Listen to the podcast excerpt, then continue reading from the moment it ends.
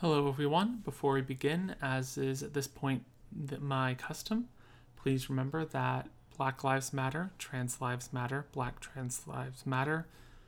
Um, I really should get myself a good, just sort of list to run down for this. Uh, please be kind to each other. We are living through, frankly, traumatic times, um, and everyone can use a helping hand. Thank you and enjoy the episode.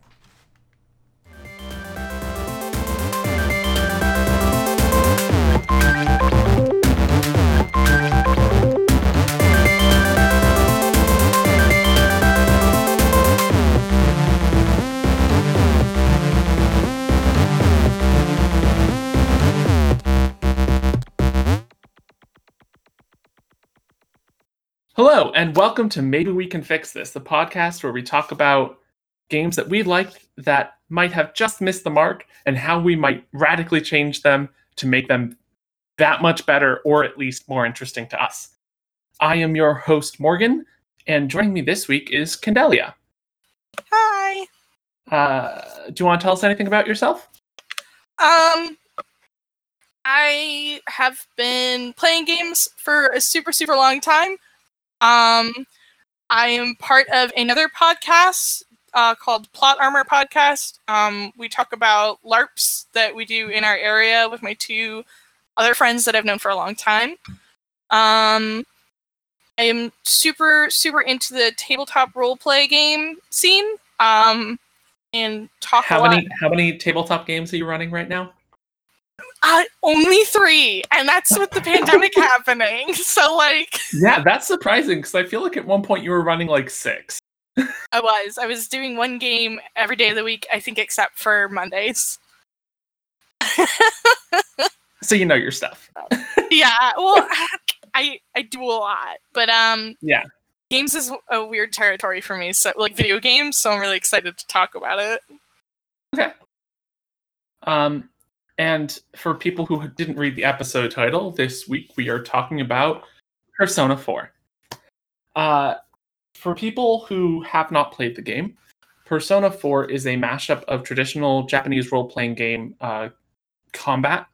So, turn based against enemies, you and a party of other people using magic and abilities to, you know, defeat them and win the day with a more slice of life um, life sim type of setup where you go through your days as a student and you make friends with people and you use those connections you build in order to power up your fusion of the person the titular personas which give you your spells and abilities. Uh that about sum it up? Yeah that sounds good to me. Um so why did you play persona 4 i ended up uh, playing persona 4 because i played persona 3 um, when i was in my teen years uh, so it seemed like uh, Persona 3 is my favorite game of all time. Um, so it, it, was one of those like, well, I have to play 4. I ended up playing 3 because I read about it in a magazine, which nice. is like wild to think of nowadays for game racks oh, yeah. and stuff like that. Um, but yeah, it was in like a one of those anime magazines that you could get in the grocery store, and uh, I remember having to explain to my dad um, why it was okay, even though I, I, think it has like a mature rating. It does. Yeah, it because of the mature rating. because um, of the persona summoning. Yeah. Uh, thing that happens in the game uh, that ended up making it an instant has to be an M rating. Explaining yeah. that to my dad was hard. but um, I ended up falling in love with the series. Um, I am super in love with turn-based games. Okay. Especially like games where you uh, kind of I guess the Final Fantasy esque games where you ha- you can sit and like put your controller down and walk out of the room and fix yourself a snack and come back and so you useful. haven't died in combat because it's waiting for you to take your turn. I, I love games like yep. that where you get to think before you do attacks. Yeah, for sure. Um, for my part, I played Persona 4 for very similar reasons. Um, I had played Persona 3 uh, a bit. Um, my sister had played a lot more of it. And then I played a chunk of Persona 4 with a friend at a friend's house. Didn't play it for a while. Eventually got my own copy. Uh, my sister Rose finally had her own copy. And we were like, let's play it together. So we started the game at the literal same time, uh, across the hall from each other.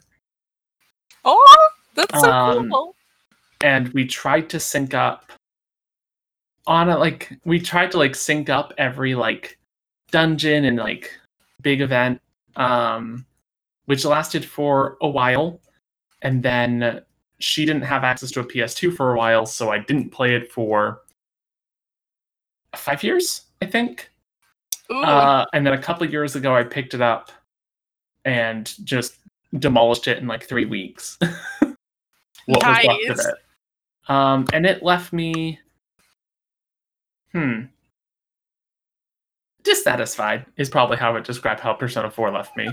oh, like, it was- It was a good. It felt like an accomplishment to get through it. It took a lot of hours. Um, Yeah. But I ended it and I was just like, huh, maybe I should have played Persona 3 instead. um, but yeah, so what did you like about Persona 4? Um, one of the things I super love about Persona 4 is uh, the difference from 4 and 3 is I think 4 is when they started going in the direction of being very, very stylish. Um, Yeah. They started integrating like big popping, contrasting colors. Um, they turned up their cheesy pop music a whole lot to like from like a, a 9 to an 11, which I super, super love. Oh yeah, there's some Um, great music in the whole series. Yes. Um other than like the obvious things that come with the game, like it was visually more modern. It was like they Mhm. they'd improved on the little things and like their art styles and stuff like that.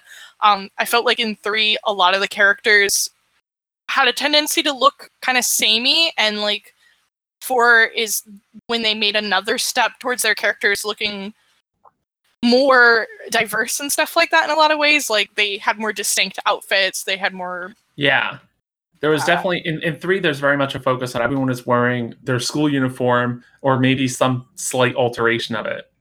yeah. and then you hit four and while they all still have uniforms they're normal like they're more, much more like color coded as individuals hmm in a way that most of them weren't as strongly in three hmm Um, which helps make them yeah. memorable uh, another thing I really love about four is um, I feel like they did a really excellent job with setting tone for the game in some ways. Like I, I feel like they really wanted the game to be set in a small town and for it to be a murder mystery.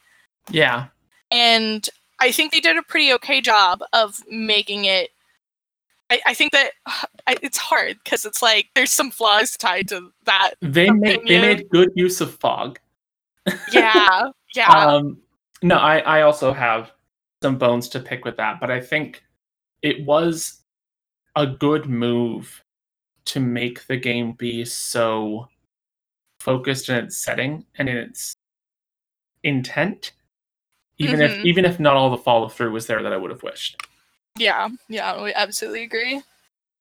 um what el- what did i like about persona 4 that you didn't cover um i can be a bit of a collector so getting all those personas was always fun Ooh, uh, music was, as I said, very good. I enjoy the social link system. I like having to focus on building connections with NPCs as like a core gameplay feature. hmm Um, I think it forces you to. It it's not perfect by any means, um, because in a lot of ways it just you start having to go like, well, I have this persona with me, so I can't actually benefit much from hanging out with this person I want to get to know more. So I guess I'll go do this other thing, um, hmm which I found more annoying than I did like, oh man, I should have planned better. Um, I was supposed to be talking about things I liked. Um, No worries. Yeah, I know that's that's one of the things that I feel is uh, some of the characters I think were on point in their premise. Um, Yeah. I love Kanji. Kanji's fantastic. oh, Uh, Naoto's great. I have serious issues with how they handle both of their plots, but I really like them as people. can't wait to talk um, about that later. Same. uh, Chie, solid. Uh, uh, how am I blanking on her name? Oh no, Is it okay? Yeah, I was gonna say. uh, is pretty good. Nanako's adorable, borderline annoying, but adorable. hmm Dojima is the exception to the rule that like cops are bad. My goodness, I love Dojima in a way that's like, oh no, yeah, Dojima's just he's trying so hard to be a really good dad. I know. and to be like a good person and ah it just he was one of my first like max rank social links as soon as it was viable Oh. i just you know hang out with my uncle and it was great I love it. Um, but yeah so hmm and i'm sure other things i enjoyed will come up as we start talking about things Yeah. uh before we get into the big issues do you have any nitpicks Um, I guess one of my nitpicks would be uh, if this is a nitpick. Um, for me, it is only because uh, I'm not. I'm. I'm. I've gained a, an immunity to grinding in games, and so uh, something in three that they could have so easily fixed in four, um, is it gets grindy at times. You gotta. You gotta Yeah. play in easy mode, or you gotta like really buckle down and get ready to go through the same random They- generated dungeon for the hundredth time. the, the dungeons like do get old uh be, real fast because they don't have like because they're randomly generated they don't necessarily have character in and of themselves like there's the atmosphere of the dungeon but each floor is just a random group of boxes yeah. um which is unfortunate hmm uh and they had changed they had tweaked from the third game where there was like a sickness and exhaustion system. They were like oh we don't put that in the fourth one. Um and you can just keep grinding forever. Uh yeah. which was sort of necessary because they also put going into the dungeons during one of your prime social time slots. Uh, I oh. which i guess those two things balance out. I don't know if they really do I um I wasn't a fan of it specifically because I feel like for a game where you want to balance yeah it it the sort of social aspects, it adds stress yeah. to what should be the calmest part of the game. what would end up happening for me was that like i would grind a bunch on an, on like a rainy day. Hmm um do social things until the next shoot they're not full moons in four is it like the next like event Yeah. unlock a new dungeon beat the dungeon the first day next rainy day do a bunch of grinding other than that just i did like very specific times where there was dungeon and Mhm. nowhere else Yeah. until like it so aggressively segmented the two things that i wish they wouldn't let me grind forever uh, because Yeah. like having a better balance i think three did a better balance the way to get the true ending is too obnoxious obscure it's like Oh. Yeah. I it's just like it's just like not well laid out Mm. um, like what you're supposed to do and like it took me two tries to get that ending like i loaded from a recent save and tried again not because i didn't know what i was supposed to be doing i didn't realize that what i was doing was cutting off going to be able to do it and so Yeah. which is kind of obnoxious um hmm I think that's it for like that. big nitpicks. Because then there's like there's the queer baiting problem, Oh, and then there's my pitch. I feel like the queer reading problem's not even for me. It's not a nitpick. That's something that's worth a discussion. It's not. It's not a nitpick. It's something worth discussing. I don't have like a big pitch. So there are two major characters that are queer coded in Persona 4. Um, there are a few other. There's some other things that could be read as queer, like it is debatable if Chie is into Yukiko and vice versa. Mhm. Um, there were apparently older drafts of, of the script where Yosuke could be the protagonist, which they definitely play up in the spin off games. Um, where there's like an almost devotion between the two of them that's kind of alarming uh, at times. Um, and there, and there are a few times where it's like, oh, uh, that's the other nitpick. Hang on, I forgot a nitpick. Oh, go ahead. The camping scene. Oh my goodness. My my fix for this is just don't goddamn do it. So at one point in the game, class trip go camping thing. Um, and there's a lot of like, oh, the girls don't know how to cook stuff, and it's like, okay, sure. The gag is that the person who works in hospitality can't cook. I get it. Um, but there is a scene where your party member and in-game best friend Yosuke is homophobic and fatphobic towards other people, and you can't intervene. Yeah. It, it doesn't give you an option. You don't react. You just watch it happen. And it pisses me off Mm-hmm. because that is a moment where if you want to include that that character has that problem, you should be able to say something. Even if it costs you social links, like levels with Yosuke to do so, you should be able to say something. And in a game about making choices, it's really weird that wouldn't give you a choice when something bad was happening. Yeah. No, I absolutely agree. And Uh, I, Yosuke is my uh, least favorite character. He is my least favorite. He barely edges out Teddy. God, Oh, Teddy. oh no. Oh, I hate Teddy. Me too. Uh, I just, as a mascot character, he's just really annoying. He's also like the lecherous anime boy trope, Mm-hmm. um, which is highly annoying. And I just, my fix for him is remove him from the plot. Um, I feel I feel like the team who made Persona maybe were like trying to patch things up with how people felt about Teddy. Um, I don't know if you knew, but if you pre-ordered Golden, I think it was, I know Uh-huh. there was a pre-order package you could get, and it comes with one of those inflatable punching dolls. oh no, and it's Teddy. It's Teddy, so I feel like they're like, here's your here's your punchable Teddy to come with the game. I was like, are you Oh, yeah. kidding? But for the actual, what I would consider the major queer baiting problem, hmm um, is with Kanji and Naoto. So Kanji is, you know, this brash, slightly younger than you dude. He's like a punk. He beat up a bunch, bunch of people once, and now he just has this like reputation. And he dresses in black and like, you know, he fights with a, Bleaches his hair. he bleaches his hair. He fights with chairs, like a wrestling move. Hits people with chairs, which is fantastic.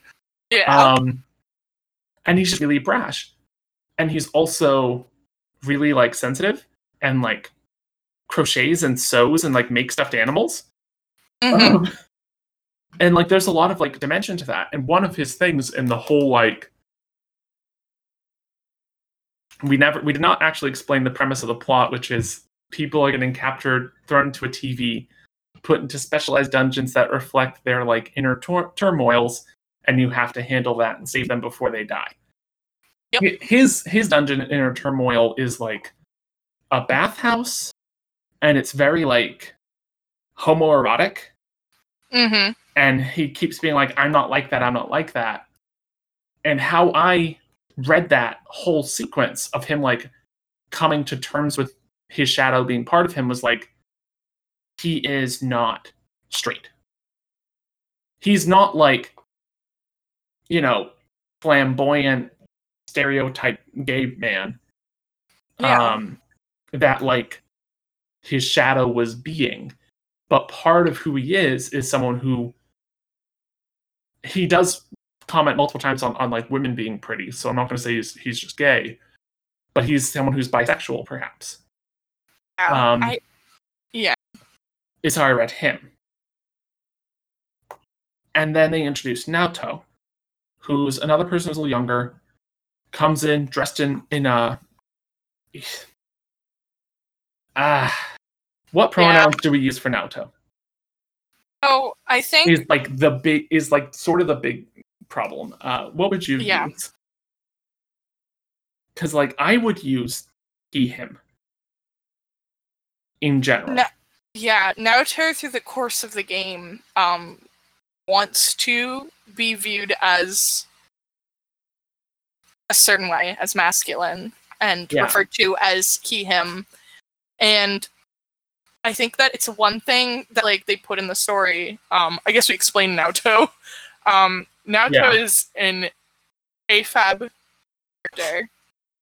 Um, who- Assigned female at birth for people oh who yeah, might not.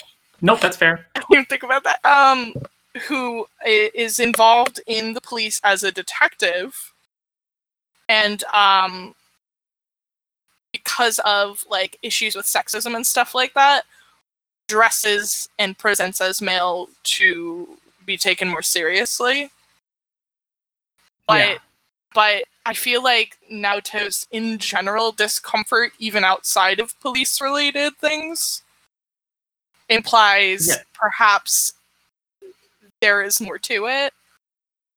Yeah, I would read. I read Naoto as maybe as some flavor of of transmasculine, in only that they're moving away from feminine. Mhm. Um, I would honestly say maybe I, either trans male or gender queer is how I would read them. Yeah. Um, and that so that's still you know I thought of Naoto as male. Kanji is interested in Naoto romantically. Um, Mhm. and this he is before he knows Naoto is assigned female at birth and may or may not identify as female. We don't think he does. Um, and there's like a a relief thing when he finds out, but like I you could read that as like a social relief versus like a like a relief. Oh, I I can't be interested. That that scene itself can be read a lot of ways. I think um, not Mhm. all of them bad because I think teenagers have got- have you know just a lot of emotions. Um, and even if I just look at you know if you look at Naoto's like dungeon, it's very much like okay, you are or you were a, a woman or a girl, and you're presenting as this boy that you're not, or whatever. Um, Mhm. But even after confronting that, he still presents the same way.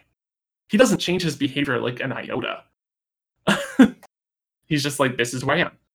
Deal with Yeah. it, And then if you play the spin-off games, which all take place later, I don't know if you've played any of them. I've uh, I've done like the dancing ones and the fighting games and stuff. Yeah, so like in Persona 4 Arena, at least in the first one, I haven't gotten through all of Ultimax.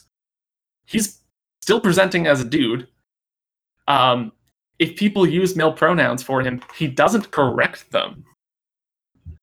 Uh, he just is just like, okay, cool.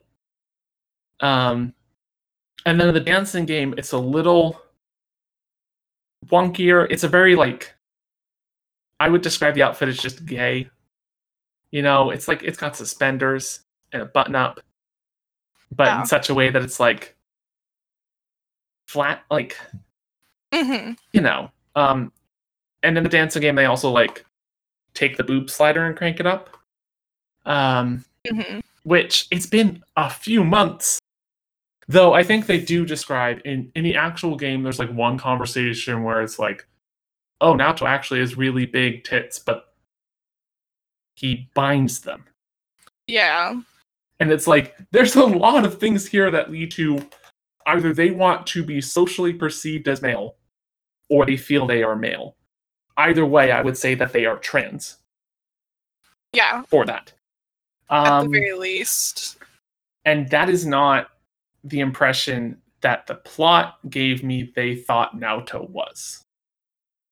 Because the impression I get from what I know of the romance that you can do and like how they are tr- how he's treated at the end of the game is like there's like jokes about there's there just starts to be more jokes about like oh put, we'll put you in like a dress or something like that sort of thing. Hmm and like like it wouldn't surprise me if where we end up persona 4 if the writers went okay persona 4.5 uh, is naoto as a femme fatale. Let's go and it's not what i thought the character was but it's like what they just sort of threw out and decided they were Yeah. um, and it's it's frustrating because they basically made these two believable queer characters and then just take like a wire brush and scrape away the queer Yeah.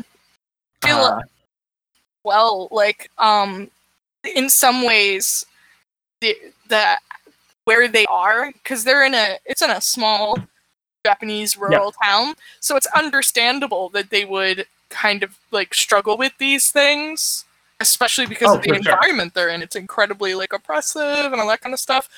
There there's a chance um my big thing is they released persona 4 golden. That came out in 2012 and by 2012 that's when i was graduating high school um, Mhm. they made changes to the game they added an entire character and an entire like other story and all that stuff and i know some of the changes but that isn't the version i played so i don't know all of them Okay.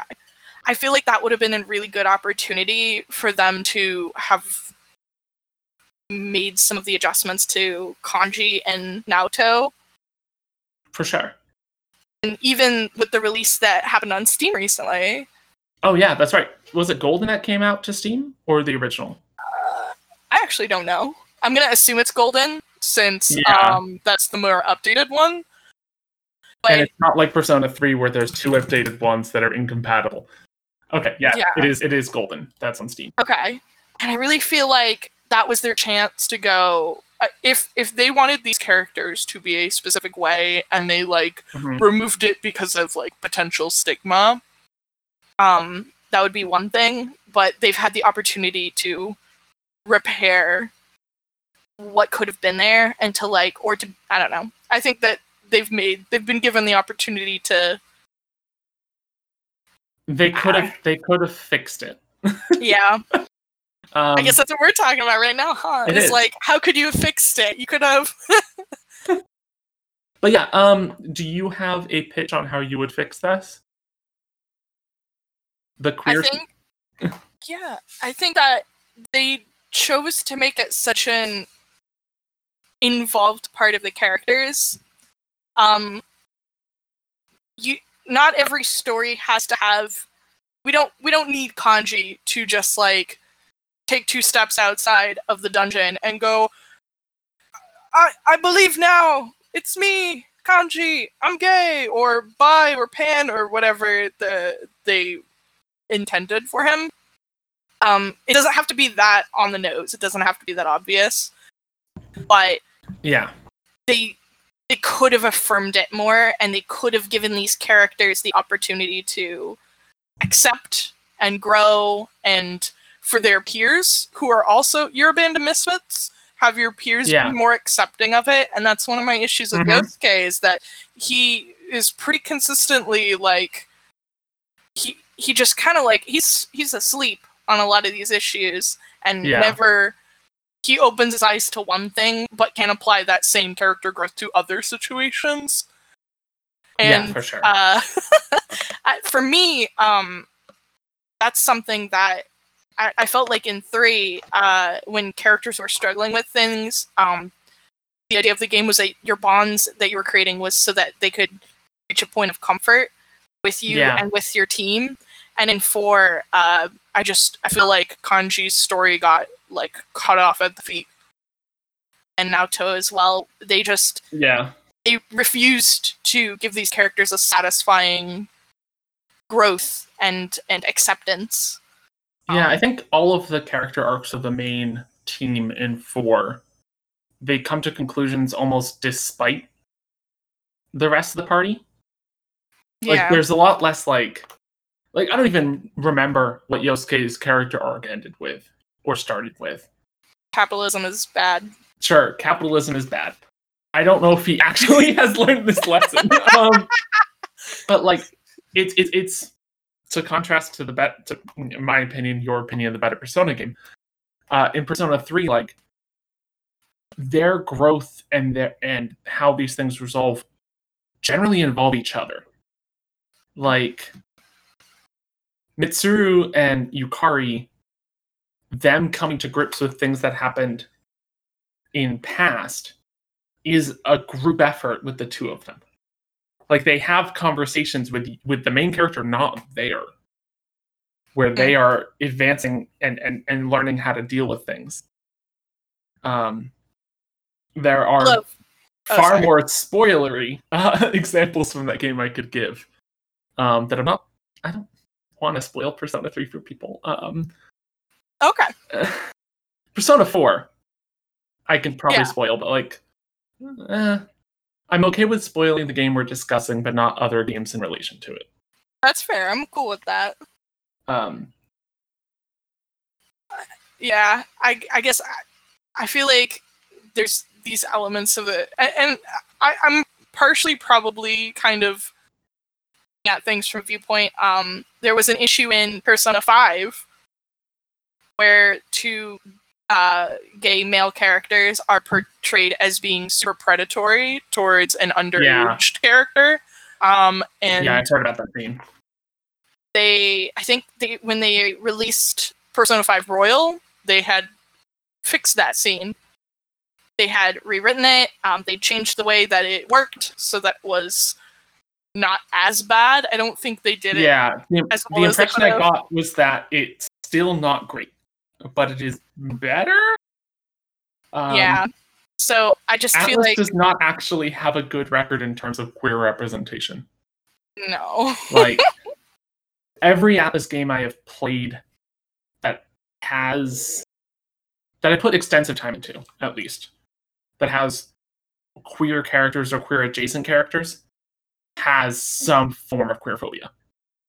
hmm Um, whether it's in Catherine, the trans woman being yet another quote unquote dude trapped in all the nightmare stuff that's happening. That's fun. Um, yeah, no. Oh, Persona 4, we've talked about things. Persona 3 has a very ham fisted, oh, this person's hot. Oh, but they, you know, they have a dick. Yeah. And it, and it creeps out the dudes involved. And it's like, Be better, Atlus. yeah, That's my. How can we fix this? get get some sensitivity readers. I don't know. Hire maybe hire some people that are diversity, like yeah, I, or or just like if you I don't know. I I this may not be the right opinion. Don't write Mhm. characters that you don't understand, and if you refuse to reach out to people who would understand and like make sure that you're getting their viewpoint on things, just don't yeah, I think it. it's it would be a mistake to say that a writer can never write about someone who is unlike themselves because everyone would have pretty boring Mhm. stories at that point. Right. But yeah, talk to people. Pay Yeah. people to tell you how you're doing it wrong. That would be so good. Um, like that is people who do that sort of work are very important to the creative process. Mhm. um, whether that's people who do you know racial sensitivity reading or queer or disability um, or anything else that i'm just not thinking of right off the top of my head like yeah. it's it's valuable because then and then if you also hire people who are the who are you know diverse in these ways to to make the things that's even better um, Mhm.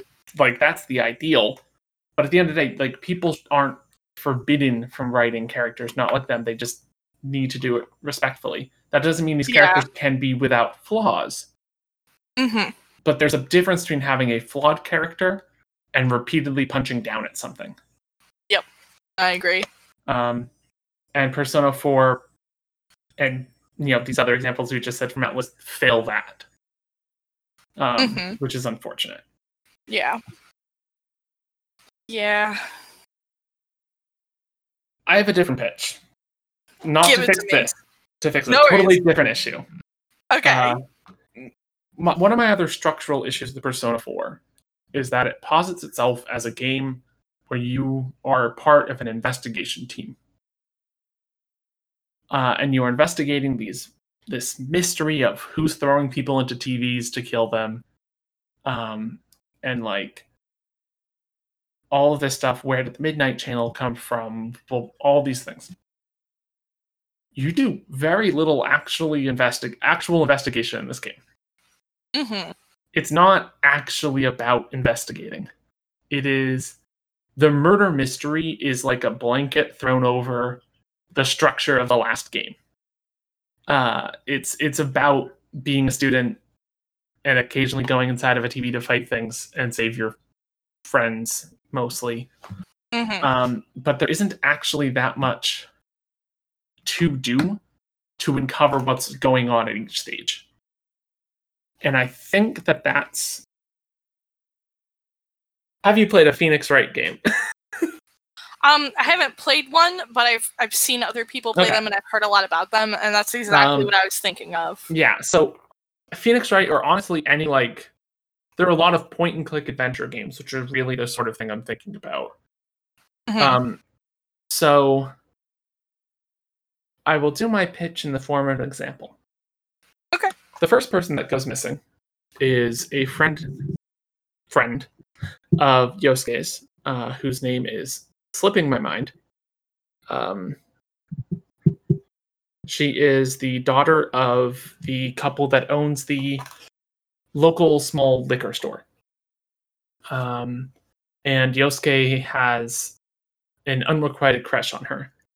And so when she goes missing and you see her on the Midnight Channel, it helps spark all of this like, we got to find Saki. Her name is Saki.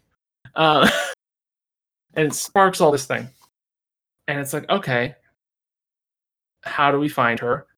You end up going to the TV at the department store because you had fallen into the TV and all this like there's a lot of like convenient finding where to go. Mhm. And Teddy's just like, "Oh yeah, I heard that you know there's this someone who's over there. Go look over there." And you go over there and there's the thing. What I would have done. Person goes missing.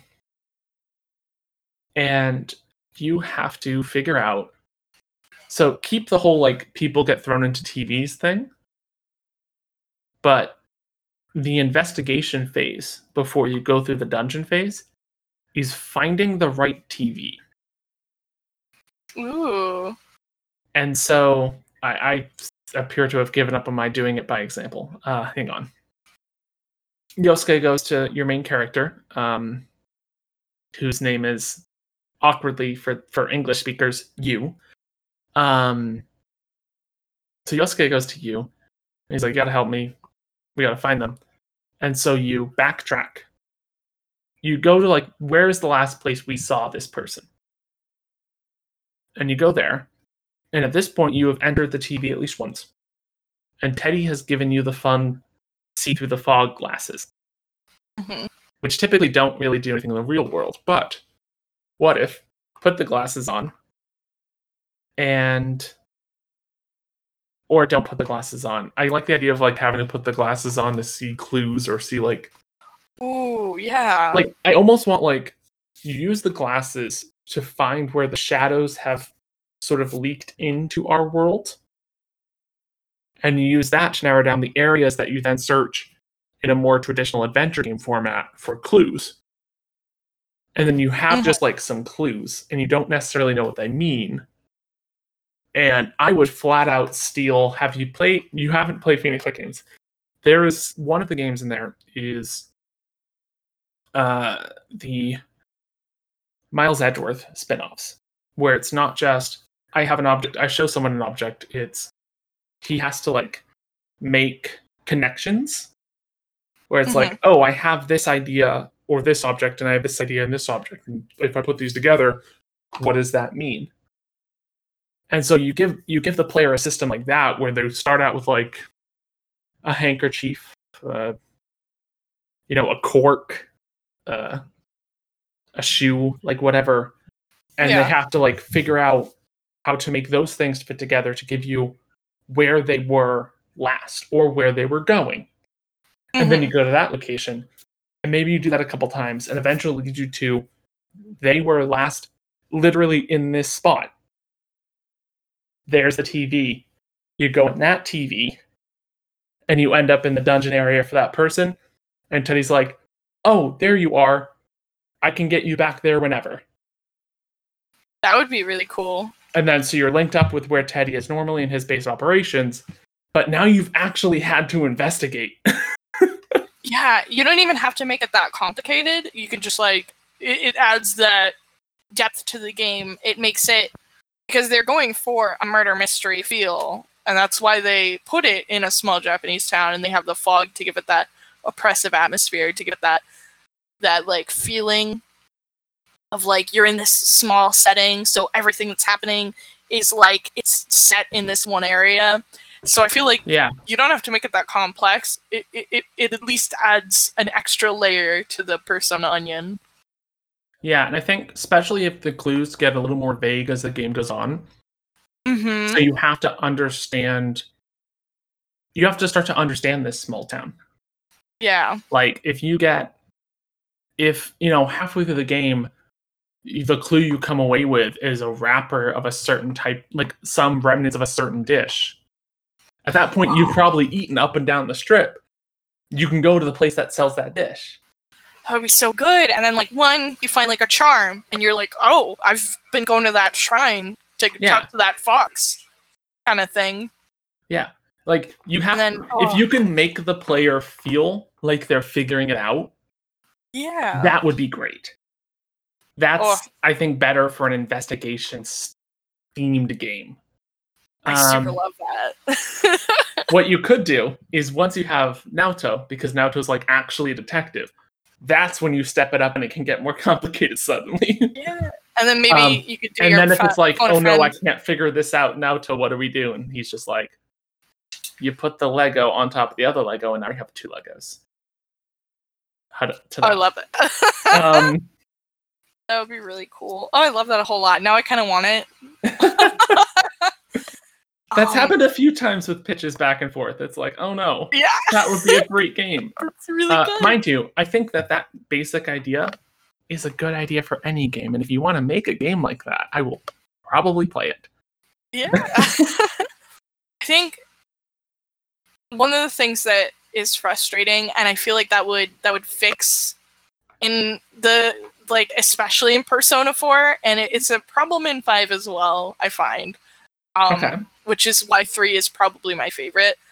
Um I understand that the characters we're playing as are teens Mhm. and that teens aren't always super intelligent or emotionally uh developed Yeah, but i really feel like in four your characters are just like they're just very dumb and like Yeah. naive to a point where as as a player like i played when i first played it i was 18 so i was absolutely close to their age bracket enough um but maybe i was just old enough where playing it i was or, or I mean, they're just special they're- at the beginning of the game. It can be rough reading Yeah. through like the Chie Yosuke Yukiko conversations at the beginning of the game can be Mhm. rough because it's like they are teenagers, obviously not being written by teenagers. Yeah, and, and I- Um, I feel like adding the detective element that would give like that at least means there's a reason these people are involved, and it's because they just so happen to also be pretty good at piecing these things together. Like that's where their intelligence stems from, or that's why you're engaged with them. Because otherwise, it just seems like a bunch of clumsy, annoying, dumb people who have some weird quirks uh, that are stumbling it's just a bunch of people who like because they got thrown into a TV have superpowers. Basically. Yeah. Yeah. like the only one of like the only ones who are like competent at the thing they are actually trying to do are your main character and Naoto. Yeah. Uh, others can be good at things within it. Like Rise is actually pretty competent at the things she's good at. hmm Um, we haven't talked about Rise at all. Rise is um, a teen idol who is taking a break. Um, and she is honestly, I do like her as a character. Um, for the most part, I think hmm they made her the lover's arcana, which is sort of like the standard love interest. Uh, is how it seems to work out most of the time. Like that's the Yeah. impression I'd gotten with Yukari in, in three was that it's like, here is your bog standard romance.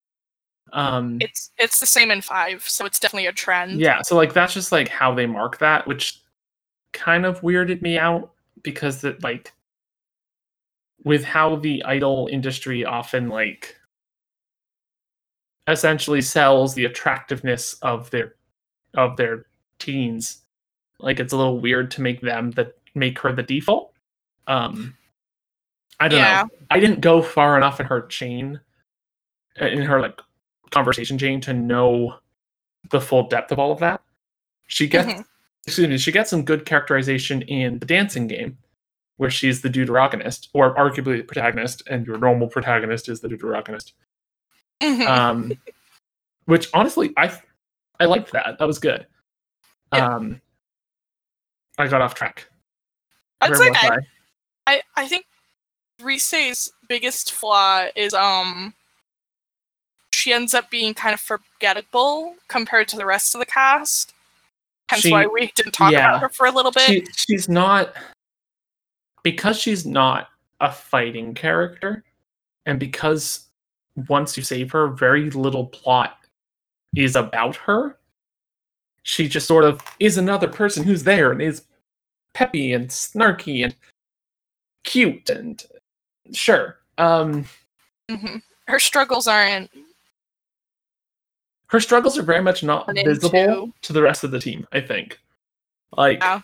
she is wrestling with this i am a teenager who has fame and that's actually not an easy thing to, to wrestle with in social situations a lot of the time Like- Mhm. she is taking a break because she was like falling apart from all of it Yeah. um and you just have like yosuke like oh man rise is so cool and teddy like rise chan rise that's not actually his his voice his voice is more annoying Yeah.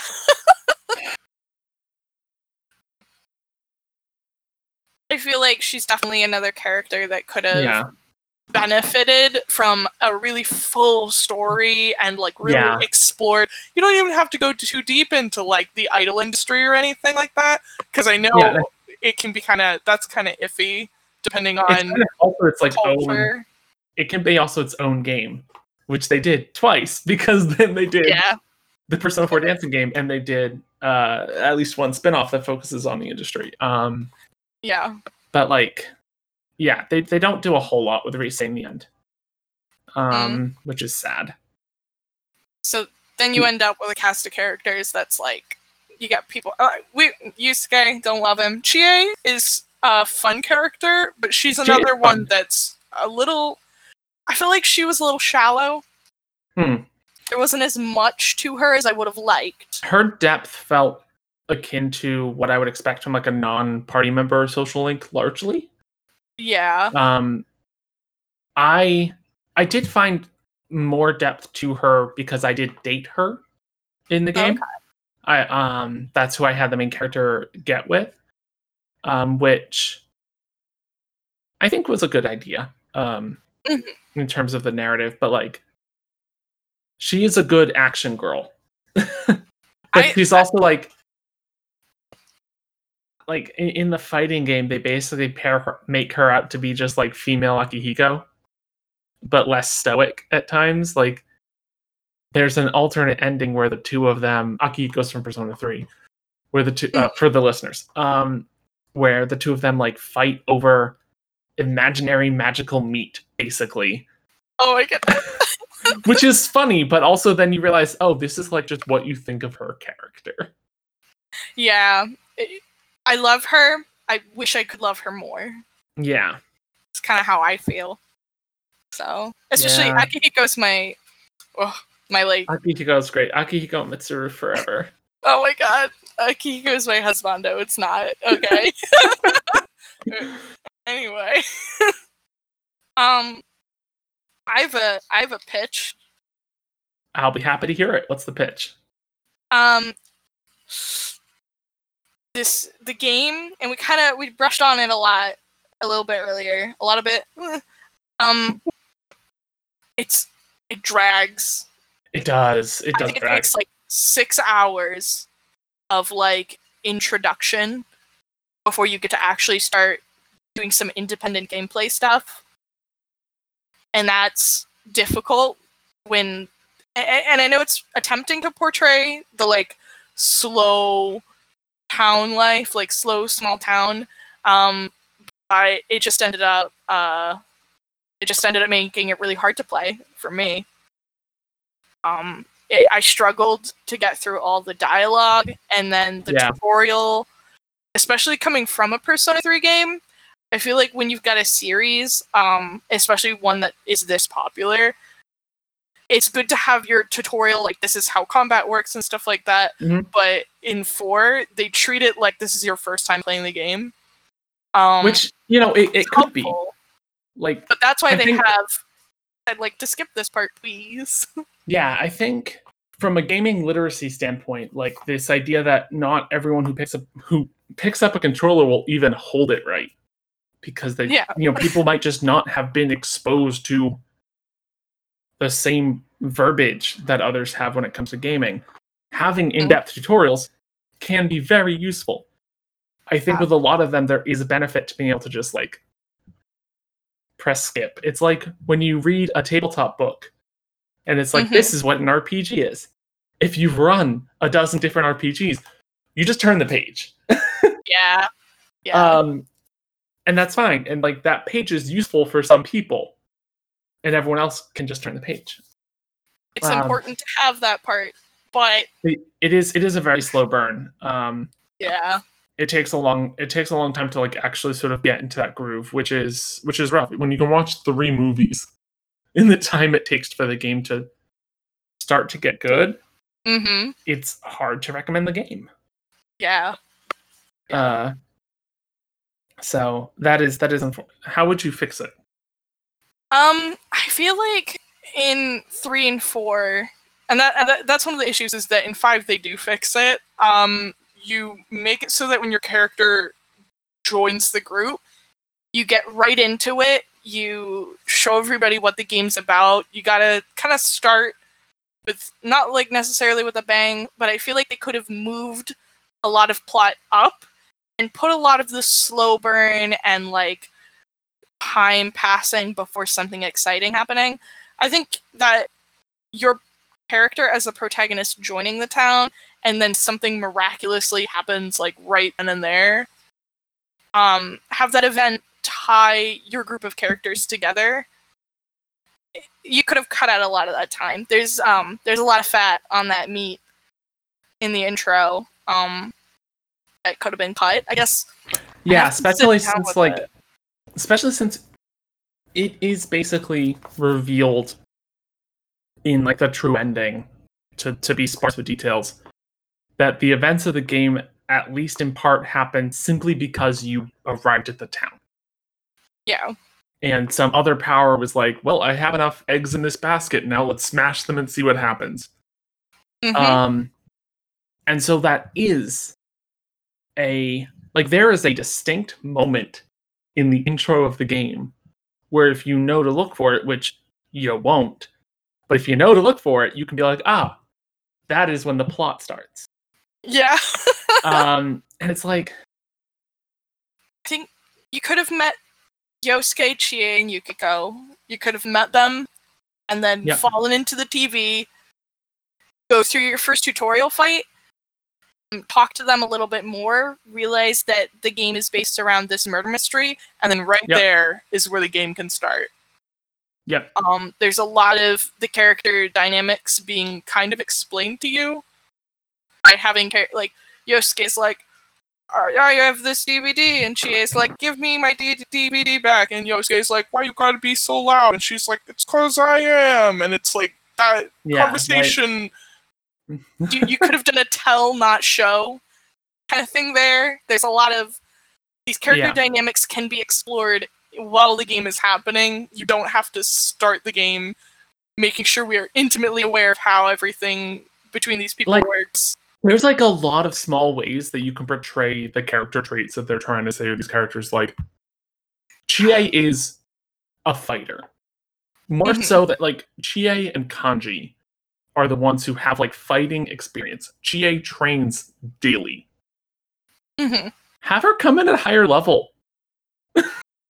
Yeah. like it, it'd be so great if you like start the game and like everyone else will catch up relatively quickly if you like do your experience correctly especially since she could then get thrown in a dungeon by the time she gets back out of a dungeon because she was kidnapped she's more or less at everyone else's level but like if Mhm. at the start of the game like if you get her if you like have an opening thing where you have all of them for like a fleeting moment you know Yeah. um you can have like use like got his like whatever he has at that point like a baseball bat or something Mhm. um or like a golf club i think it is It was a golf club, yes. yeah he's like a golf club and like yosuke has like because he fights with knives i don't remember what he has um but like they have everyone has like these improvised weapons and then she is just like what what Yeah, fisticuffs. And it's like, oh, that is who she is. She is someone who has Mm-hmm. cared about this.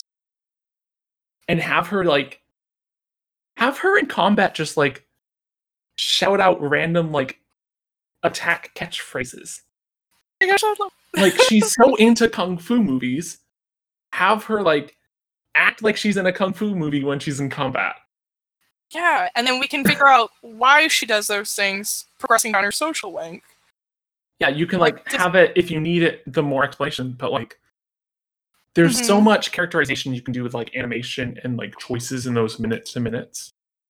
Yep. Um that like I wish they would do more in this sort of a game.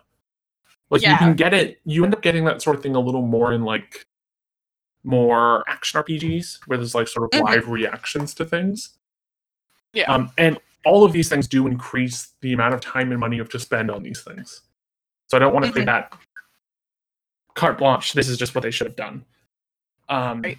but like, ah, like, did you ever play Final Fantasy IV? Yes. I think it might have, but it was a long time ago. Do you remember the character of Edward? Yes. So Edward Yes. is a bard, and Edward is one of the worst. uh, mechanically, he is one of the worst party members you will have in a Final Fantasy game. He has pretty low stats. He can attack with very specific weapons. Um, he can use items, which so can everyone else, uh, and he can hide when he's injured. So when he's hurt, he goes and hides because he's not trained in this shit. And when he gets really hurt, he just goes and hides because he doesn't. He's not trained to face that sort of thing. And you have like a mm-hmm. lot of like moments of characterization like that in some games where it's like things happen. Oh, that's what they do. Or like, I can do these things, so this is what I am. And with Persona, because you end up with this like there's some of that with like, oh, this person has buffs and this person has just like physical moves. But because they have to also try to give you like your elemental spread for how the combat tends to work, uh, especially since they like reduce the physical damage types down to just you hit things. Where in Persona 4, like piercing, slashing, and blunt or of some kind, like Yeah. give them less options. hmm Um, and so like their power sets come off a little samey Yeah. even when there are less characters in Persona 4 that you end up going to combat with. Like, I could not tell you what role Teddy is supposed to play in a party. you know, like Yeah, because he was um he started off as your as your support um like tactics person, but but he's bad at it. yeah, and that they did that in three two where Yeah. you have a character who's your tactics character, but they're only doing it because they have to, because no one else can. And then when they jump into Yeah. combat, it's like, oh, okay, I know what your role's supposed to be, and it's pretty clearly defined. I feel like. Look, the way they did that with Mitsuru is pretty great. Where like I I was excited to get Mitsuru. Oh, I me was too. not excited to get Teddy. No. Because like Mitsuru has such like a reputation by that point of being like this strong Yeah. character. And you get her and she is like pretty good. Like I used her in the end game.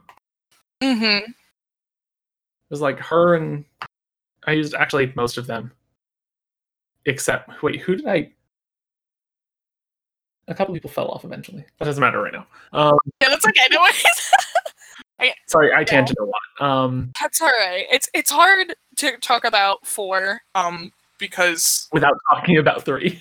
yeah, because I feel like three is the first one I played and I loved it, so it's my favorite game of all time.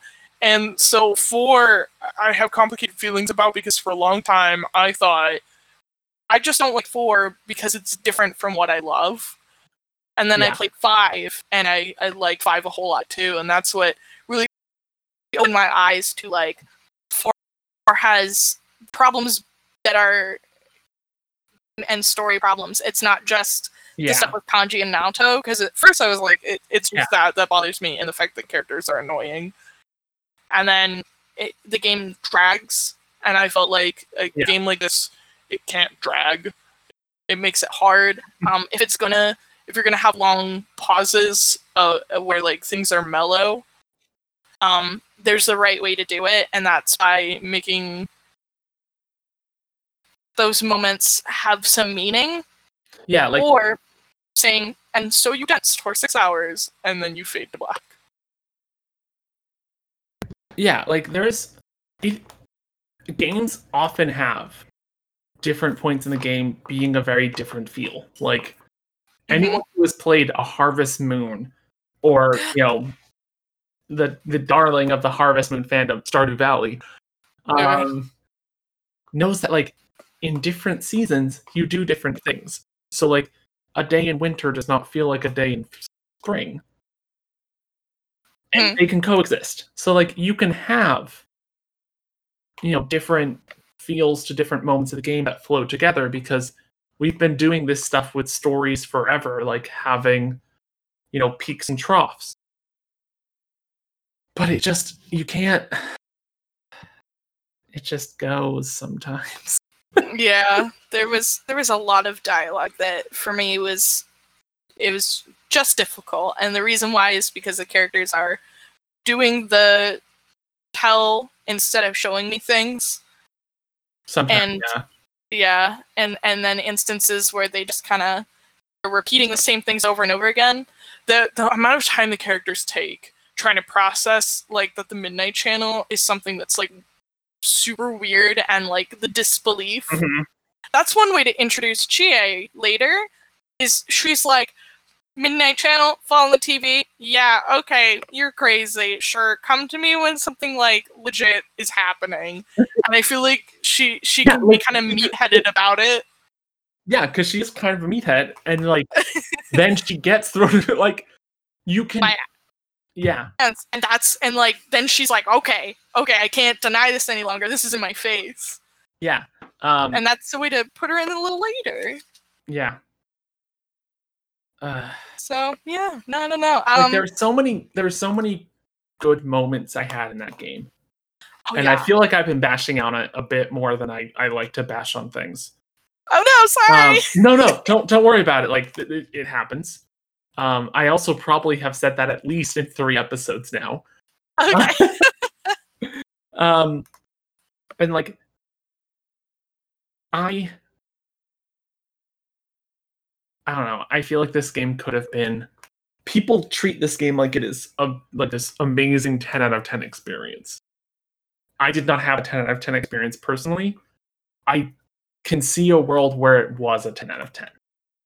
hmm Um, because its flaws are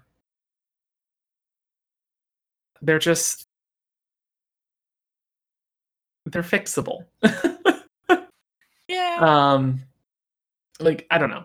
I think that we are in a we are in an age where a game expecting you to take a hundred hours because it has padded out its time is unwelcome. Mhm. Uh, and I don't want to say this to dis- dissuade other people from playing Persona 4. There are obviously a large number of people who have really enjoyed this game. If you look at its review scores and its sales numbers, and Mhm. you know the fact that it sold so so well on Steam when it just released on Steam, that Atlus is like fast tracking trying to get all of their other games on Steam, like it has obviously been a good thing for a lot of people. Um, I would even say, uh, based on most of my discussions with people, most people I know prefer four to three. Yeah, most people do prefer four to three. I think part of that is three is very dark. Yeah, Um, three is very dark, and I think for some people that's a bit much. Like it's the edgy sibling. it, it is the edgy sibling. Um, uh, conversely, for me, four doesn't seem like it's dark enough for what is happening in the game. I think that's why a lot of people really love five. Five, they get that balance. That's good to know. So, but that's not what we're talking about. Yeah. um, I would say if if someone came up to me and said, "Should I play Persona 4?" I would uh I would recommend it. I would say, "Yeah, you should definitely play it. Tell me what you think."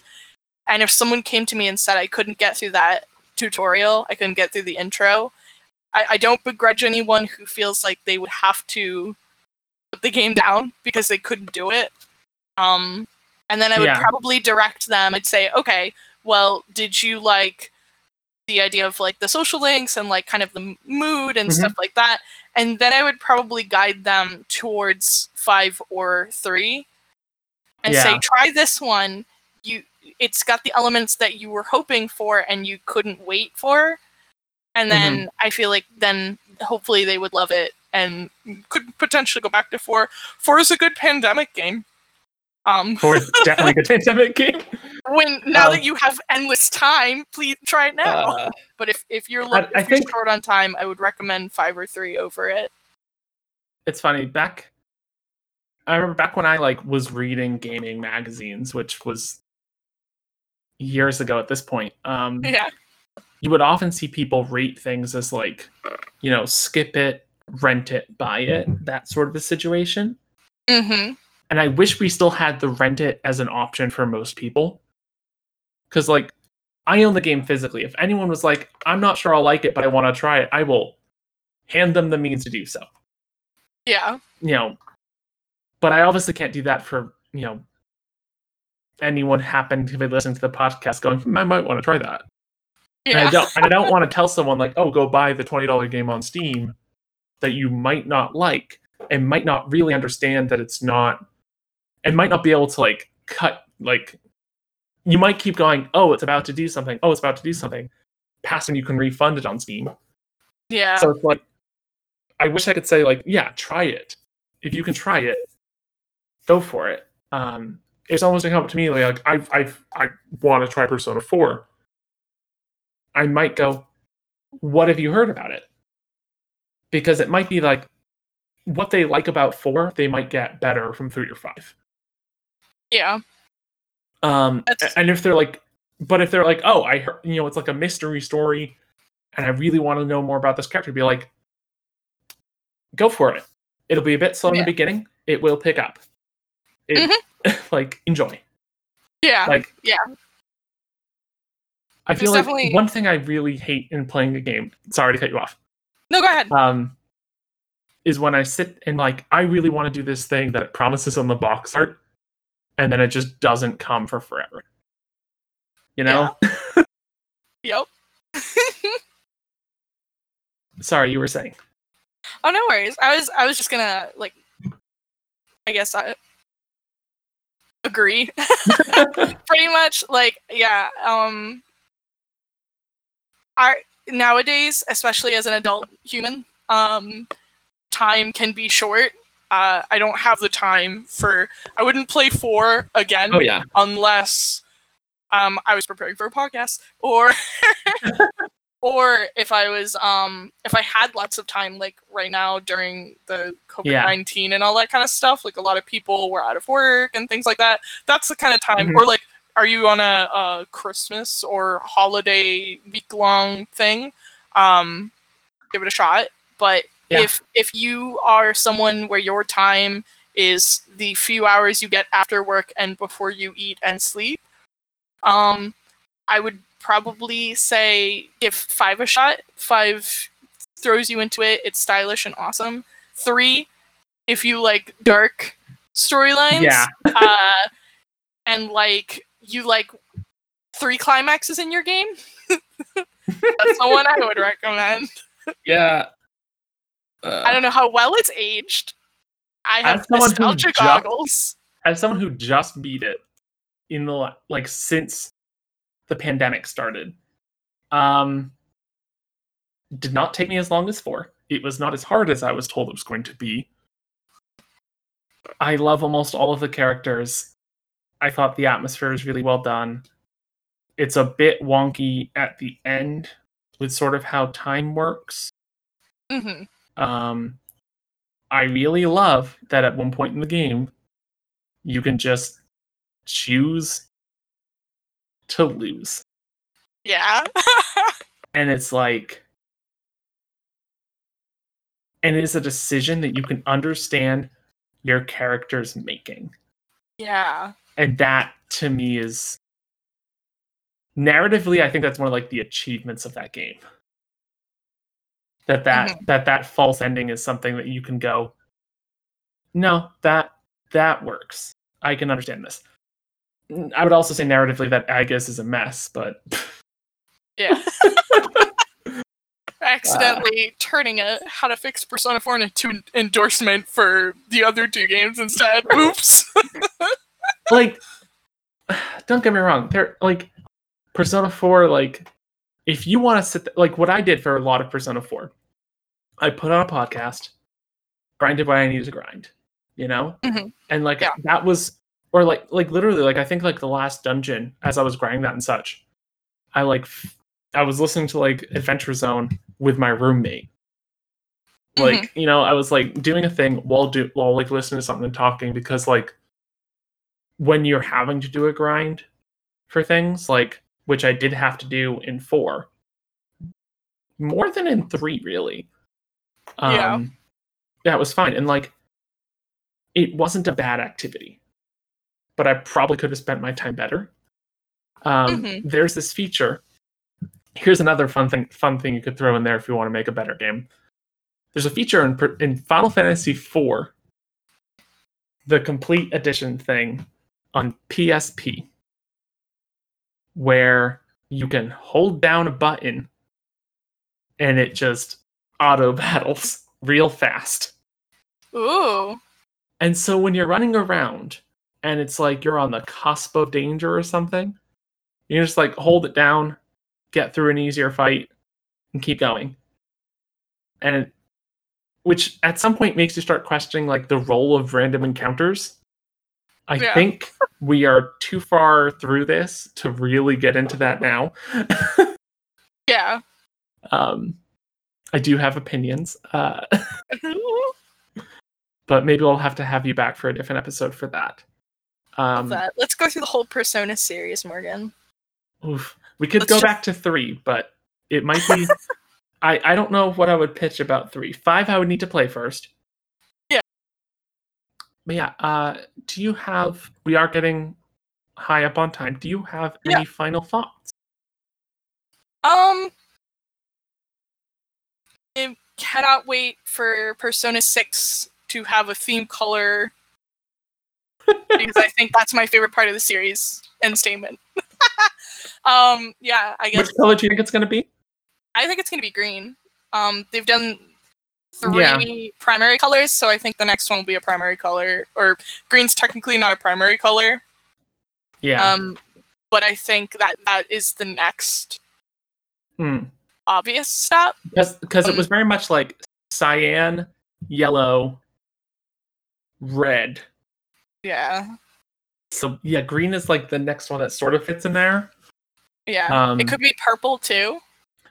I would see purple over green, but I think I just aesthetically like purple over green. Yeah, that's that's okay. Um, but yeah, that is that's fair. Yeah, Um, that's a weird conclusion. Sorry. no, I mean, yeah. Uh, Um, if I will say this, if you are interested in the story of Persona, and everything we've just said is like you're like, oh no, I never want to grind in a video game again. Lucky day, there are not one but two Persona 4 anime. Uh, I Mhm. believe Persona 4 the Golden is the more complete one. I haven't actually watched either one yet. I apologize. Uh, but know that that exists. Um, if you like this sort of game, you will likely enjoy your time with Persona 4. Uh, we have issues with it because we come at this game not only with a love for the series, but with like we see the heart and we know that it's beating, and we just want to put it in a nice shiny flesh suit. I don't know where it was going. Uh, it's okay. I feel it. Ah, okay. Um, Candelia, where can we find you on the internet?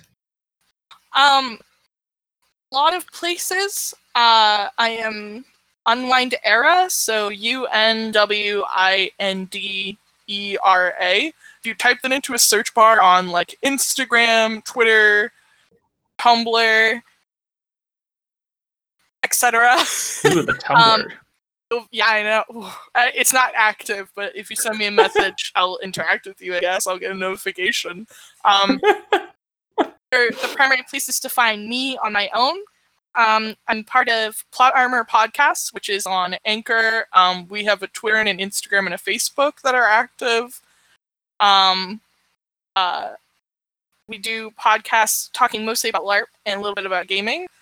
And I'm also part of a group called the Citizens of Antiford. They're a steampunk writing collective. Um, I'm involved on that as well. Cool, cool, cool. More places. That is so many places. Thank you for being here. I hope you enjoyed the conversation. Super loved it. Thank you for having me. Uh, Persona 4, seminal RPG of the PS2 and then the PS Vita. Could we fix it? I think so. Yeah, It is a very fixable game. it's a fixable game for sure. And with that, I bid you all adieu. Thank you for listening, and I'll see you all next time. The Maybe We Can Fix This podcast is produced by me, Morgan Le Fay. Theme music is by Incredible Unbelievable, and logo design is by Juliana Wheel. You can find some of my writings at morganemily.blog, and you can follow me on Twitter at Morgan the Play. Thank you for listening.